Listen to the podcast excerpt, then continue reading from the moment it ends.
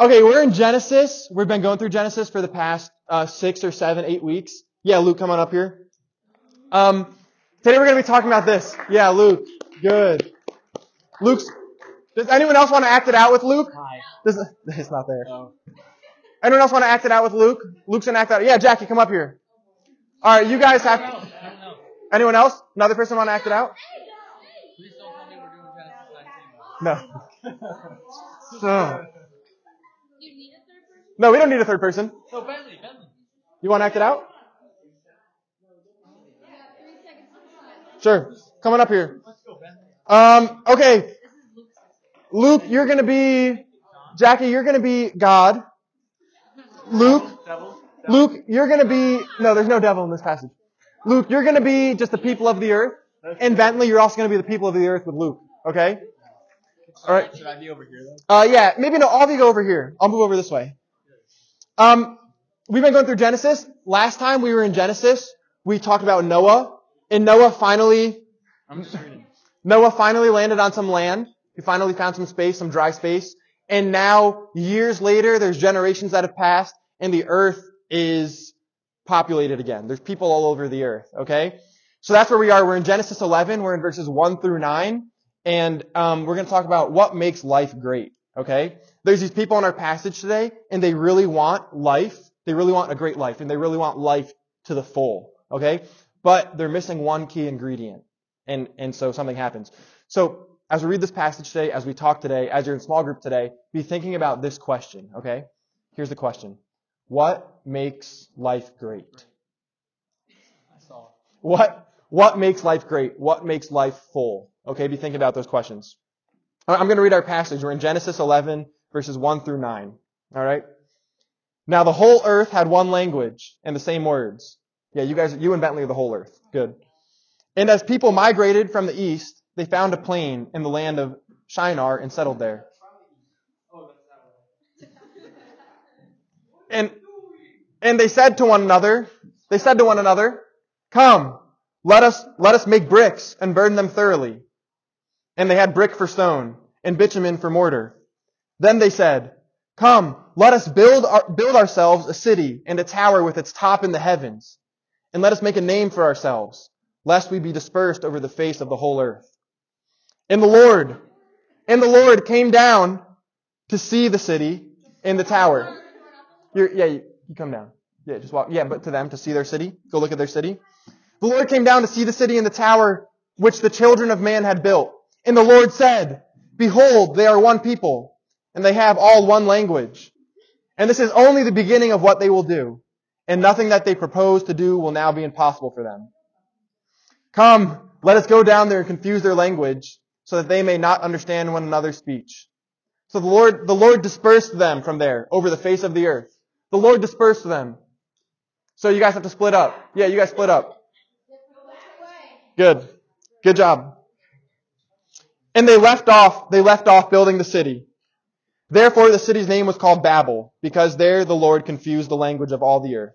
And from there the Lord dispersed them over the face of all the earth. That's it. Sorry. Good job.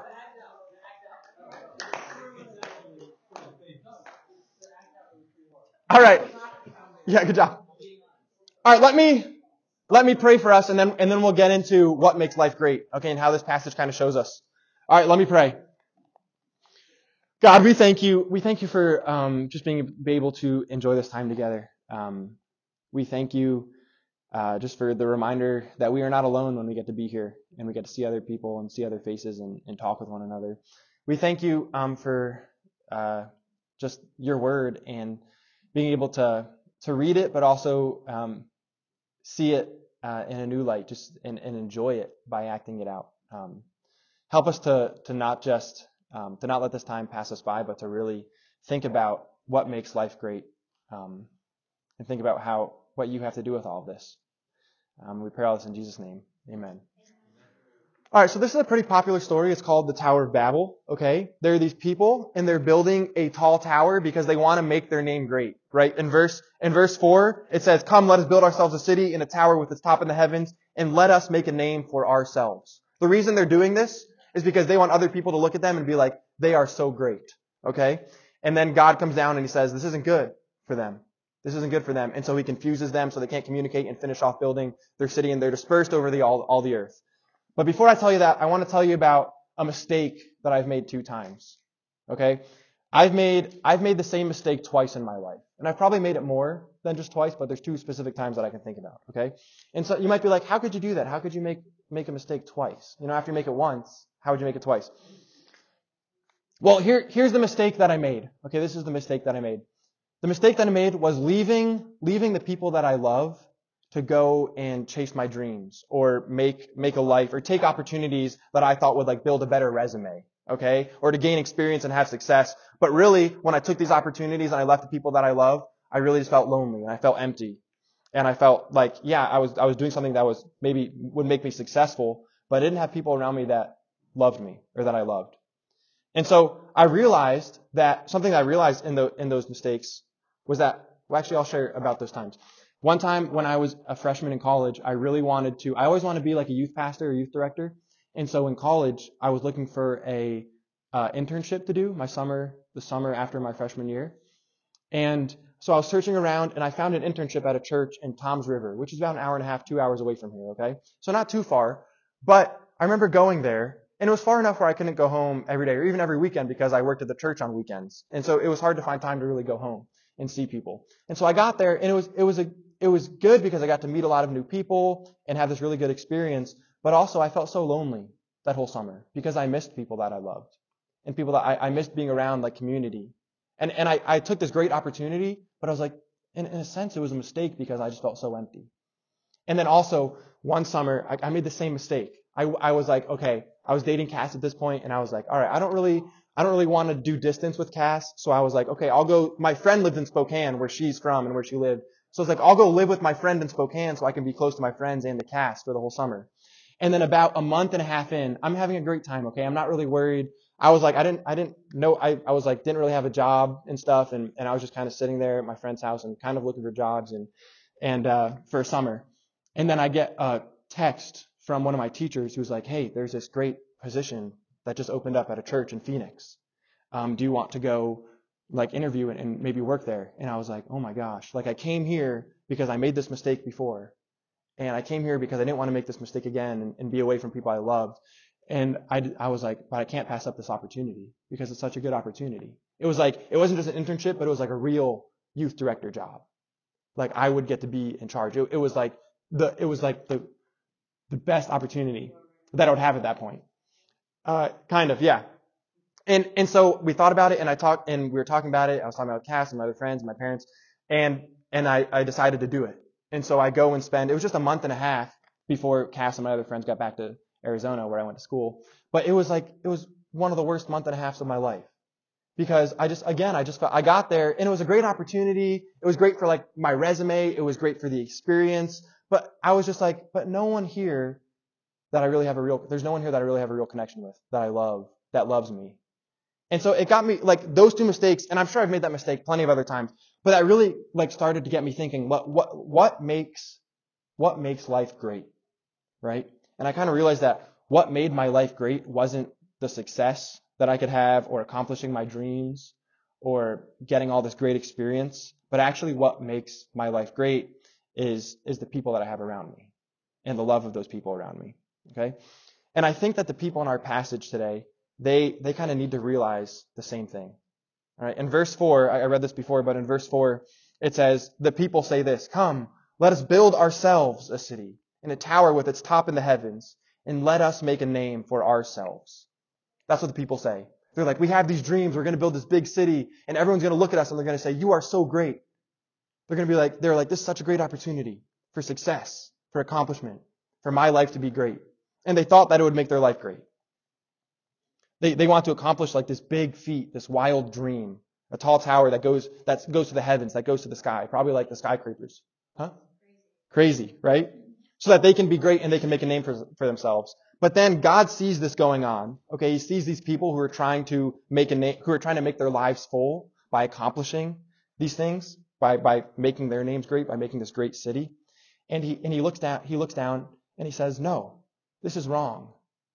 Like, this isn't what makes life great. This is what, what makes your life great. This is what makes your life full.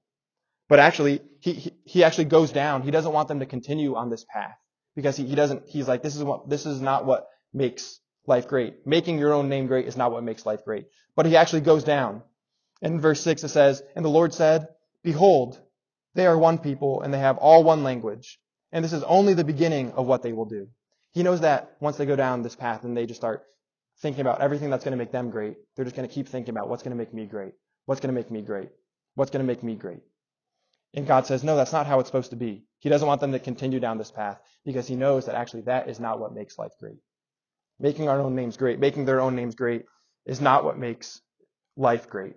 Because God knows that there is a key ingredient that's missing, okay? And that key ingredient is a person.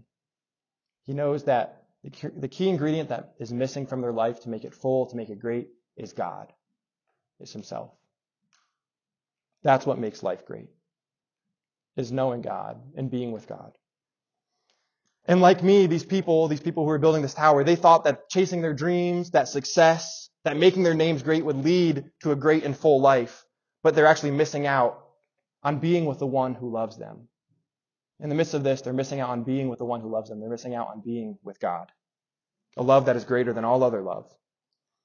And you know, as I thought about this, like, as I, as I shared about my own life, right, I kind of have this experience of like missing out on being with people who love me, missing out because I want to chase what would make me great. At the same time, like, I, I can think of all the times that I miss out on being with God because I'm thinking about what will make me great. I miss out on experiencing God's love and being with Him and knowing Him because I'm so focused on what would make me great. And I think that all of us, we all miss out on, on a great life or a full life for the same reasons. Right? Because maybe we think we know best what is going to make our lives great. Maybe like we prioritize, maybe you prioritize your success in sports or your grades. Right? Getting into a great college or a dream school or like whatever's next. What's your dream? How can I get there? What are the things that I can do to get there? My life is going to be great as long as I can accomplish those things. Or maybe it's just being the best at whatever you're doing. If you play Fortnite, you want to be the best Fortnite player. Right? Boo, sorry. Or maybe you take tests or sports. Maybe you want to be the best sport player on your team, or maybe you want to make it to college or even the pros. Or maybe you just want to be the most popular. Maybe you just want to, you're like, my life is going to be great if I'm just the most popular person. Okay? Maybe it's just ha- be, having a job in the future that makes you the most money, or being fit, maybe. Or maybe it's just knowing, having like knowing, having knowledge about the most things, like being the smartest about, about things. Maybe we all think those things, maybe you think those, some of those things will make you great and make your life great. Okay? I think we all do this. We, we think that these things make life the greatest and the most full. But God knows that what would really make our lives great, what would really make our lives full, is to be with Him, is to be with God who loves you, even when you're the worst at sports, or you got the worst grades, or you, or you really messed up, or you're the worst at Fortnite. Be, the thing that really makes our lives great, the thing that really makes our lives full is not when we make a name for ourselves, but it's when we know the one who loves us, when we are with the one who loves us, no matter who we are, no matter how great our names are. That is what makes our lives great. And so let me just finish with this. Okay, let me finish with this. it's not until we actually realize that that we can start to believe that more and more. I know it's not just like a switch that we're like, oh, I believe this all of a sudden my life's better. But it's not until we begin to realize this and to trust that it's not about what our names actually are, how great our names are, but actually how great God's love is for us. It's not until we actually realize that until, until we will get to experience this great full life. You know, you might get, you might get little glimpses of a great life, of a full life right? Like all, all the time. Maybe, maybe you got the best grade on a test and you get a little glimpse of like, oh yeah, my life is great. But then the next week you have another test and you need to do it all over again. Right? Or the same with sports. Or maybe you're, you do all, you're, you're, you feel like your parents or your teachers or whoever really like you one week. And you're like, okay, I'm doing, I'm doing good. My life is great. But then the next week something, something just happens. Something's just off and everything just crumbles down. Right? God, God wants you to know that it is not a great life is not dependent on you making your own name great, but a great life, a full life, is just dependent on you being with a God who loves you more than anything.